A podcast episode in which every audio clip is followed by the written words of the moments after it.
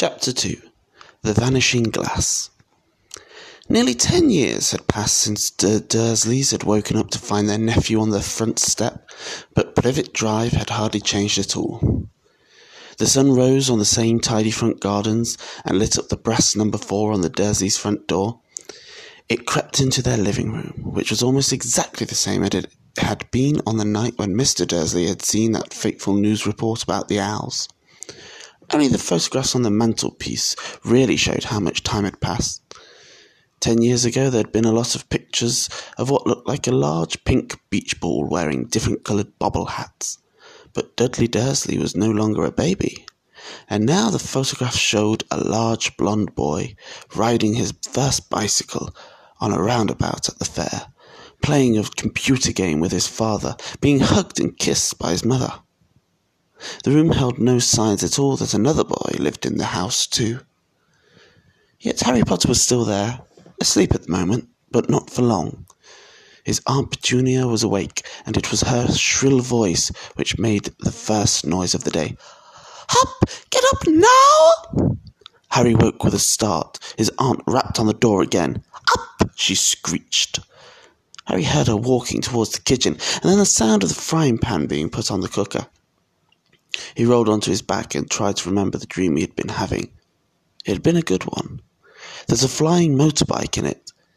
He had a funny feeling he had had the same dream before. His aunt was back outside the door. Are you up yet? she demanded. Nearly, Harry, said Harry. Well, get a move on. I want you to look after the bacon.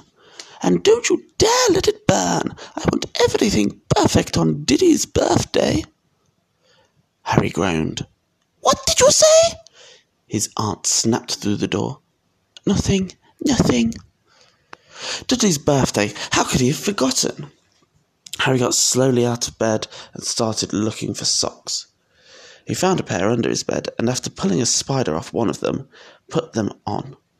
Harry was used to spiders because the cupboard under the stairs was full of them, and that was where he slept. When he was fully dressed, he went down the hall into the kitchen. The table was almost hidden beneath all Dudley's birthday presents. It looked as though Dudley had got the new computer he'd wanted, not to mention the second television and the racing bike. Exactly why Dudley wanted a racing bike was a mystery to Harry, as Dudley was very fat and hated exercise. Unless, of course, it involved punching somebody. Dudley's favourite punch bag was Harry, but he couldn't often catch him. Harry didn't look it, but he was very fast.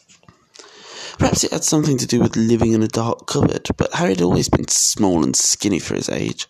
He looked even smaller and skinnier than he really was, because all he had to wear were old clothes of Dudley's, and Dudley was about four times bigger than he was. Harry had a thin face, knobbly knees, black hair, and bright green eyes. He wore round glasses held together with a lot of sellotape because of all the times Dudley had punched him on the nose.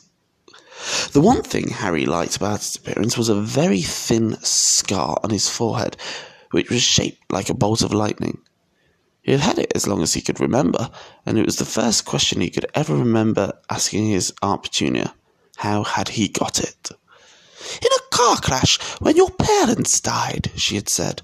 And don't ask questions. Don't ask questions. That was the first rule for a quiet life with the Dursleys. Uncle Vernon entered the kitchen as Harry was turning over the bacon. Comb your hair, he barked by way of morning greeting. About once a week, Uncle Vernon looked over the top of his newspaper and shouted that Harry needed a haircut. Harry had must have had more haircuts than the rest of the boys in his class put together, but it made no difference. His hair simply grew that way, all over the place.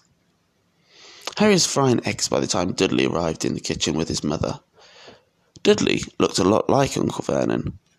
He had a thick pink face, not much neck, small watery blue eyes, and thick blonde hair that lay smoothly on his thick, fat head. Aunt Petunia often said that Dudley looked like a baby angel. Harry often said that Dudley looked like a pig in a wig. Harry put all the plates of eggs and bacon on the table, which was difficult as there wasn't much room. Dudley, meanwhile, was counting his presents. His face fell. Thirty-six, he said, looking up at his mother and father. That's two less than last year. Darling, you haven't counted Aunt Marge's presents, see? It's here, under this big one from Mummy and Daddy. All right, thirty-seven then, said Dudley, going red in the face. Harry, who uh, could see a huge Dudley tantrum coming on, began wolfing down his bacon as fast as possible in case Dudley turned the table over. Petunia obviously scented danger too, because she said quickly, And we'll buy you another two presents while we're out today. How's that, Pumpkin? Two more presents. Is that all right? Dudley thought for a moment. It looked like hard work. Finally, he slowly said, So I'll have uh, thirty, uh, thirty, thirty-nine sweetums. Oh, Dudley sat down heavily and grabbed the nearest parcel. All right then. Uncle Vernon chuckled. Little Tyke wants his money's worth, just like his father. And a boy, Dudley. He ruffled Dudley's hair. At that moment, the telephone rang, and Aunt Petunia went to answer it while Harry and Uncle Vernon watched Dudley unwrap the racing bike, the cine camera, a remote control airplane, 16 new computer games, and a video recorder. He was ripping the paper off a gold wristwatch when Aunt Petunia came back from the telephone, looking both angry and worried. Bad news, Vernon, she said. Mrs. Fig's broken her leg. She can't take him. She jerked her head in Harry's direction. Dudley's mouth fell open in horror, but Harry's heart gave a leap. Every year on Dudley's birthday, his parents took him and a friend out for the day to the adventure parks, hamburger bars, or even the cinema. Every year, Harry was left behind with Mrs. Fig, a mad old lady who lived two streets away. Harry hated it there. The whole house smelt like cabbage, and Mrs. Fig made him look at photographs of all the cats she'd ever owned. Now what? said Aunt Petunia, looking furiously at Harry as though he'd planned this. Harry knew he ought to feel sorry that Mrs. Fig had broken her leg, but it wasn't easy when he reminded himself that it'd be a whole year before he had to look at Tibbles, Snowy, Mr. Paws, and Tufty again. Mm, good for Marge, Uncle Vernon suggested. Don't be silly, Vernon. She hates the boy.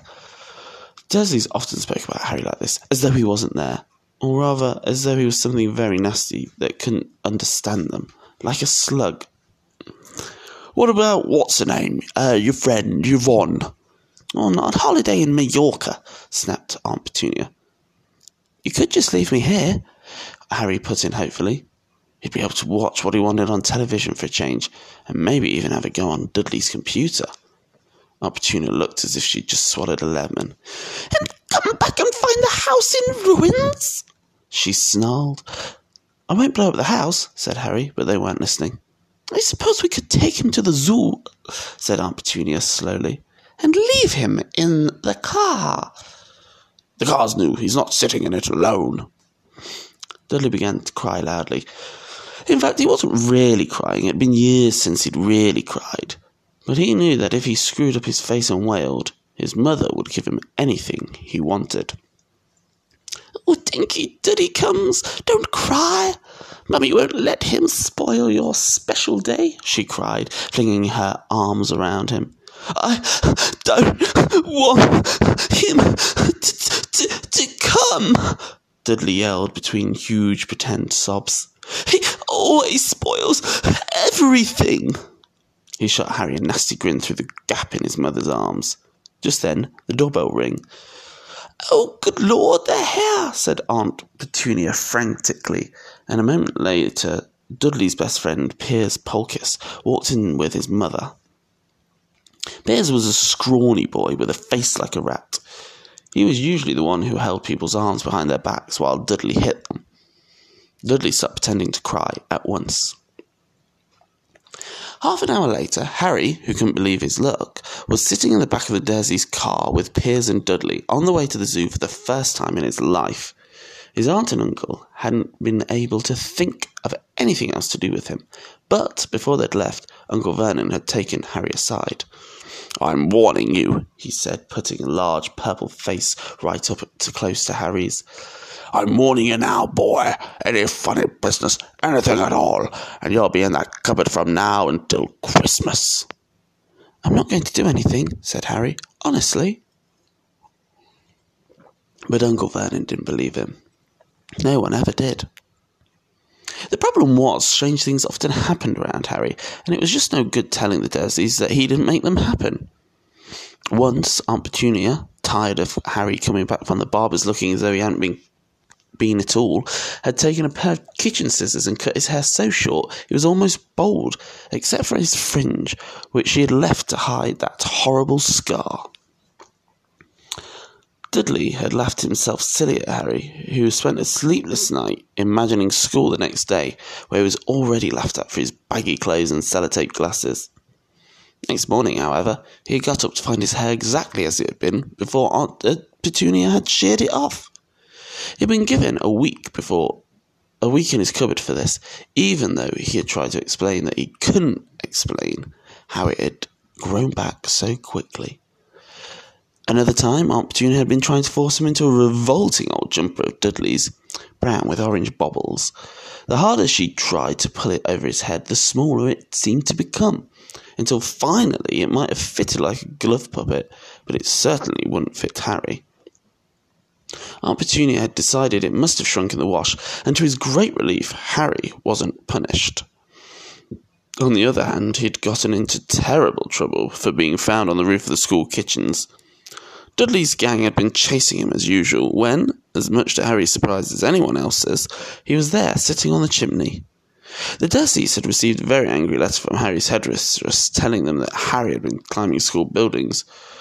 But all he had tried to do, as he shouted at Uncle Vernon through a locked door of his cupboard, was jump behind the big bins outside the kitchen doors. Harry supposed that the wind must have caught him mid jump. But today, nothing was going to go wrong. It was even worth being with Dudley and Piers to be spending the day somewhere that wasn't his school, his cupboard, or Mrs. Figg's cabbage smelling living room. While he drove, Uncle Vernon complained to Aunt Petunia. He liked to complain about things. People at work, Harry, the council, Harry, the bank, and Harry were just a few of his favourite subjects. This morning it was motorbikes. Roaring like maniacs, the young hoodlums, he said as a motorbike overtook them. I had a dream about a motorbike, said Harry, remembering suddenly. It was flying. Aunt Vern, Uncle Vernon, rather, nearly crashed the car in front. He turned around in his seat and yelled at Harry, his face like a gigantic beetroot with a moustache. Motorbikes don't fly! Dudley and Piers sniggered. I know they don't, said Harry. It was only a dream. But he wished he hadn't said anything at all.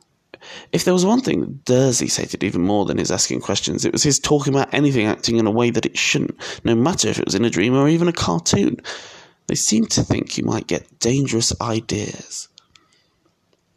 It was a very sunny Saturday, and the zoo was crowded with families. The Dursleys brought Dudley and Piers large chocolate ice creams at the entrance, and then, because the smiling lady in the van had asked Harry what he wanted before they could hurry him away, they brought him a cheap lemon ice lolly.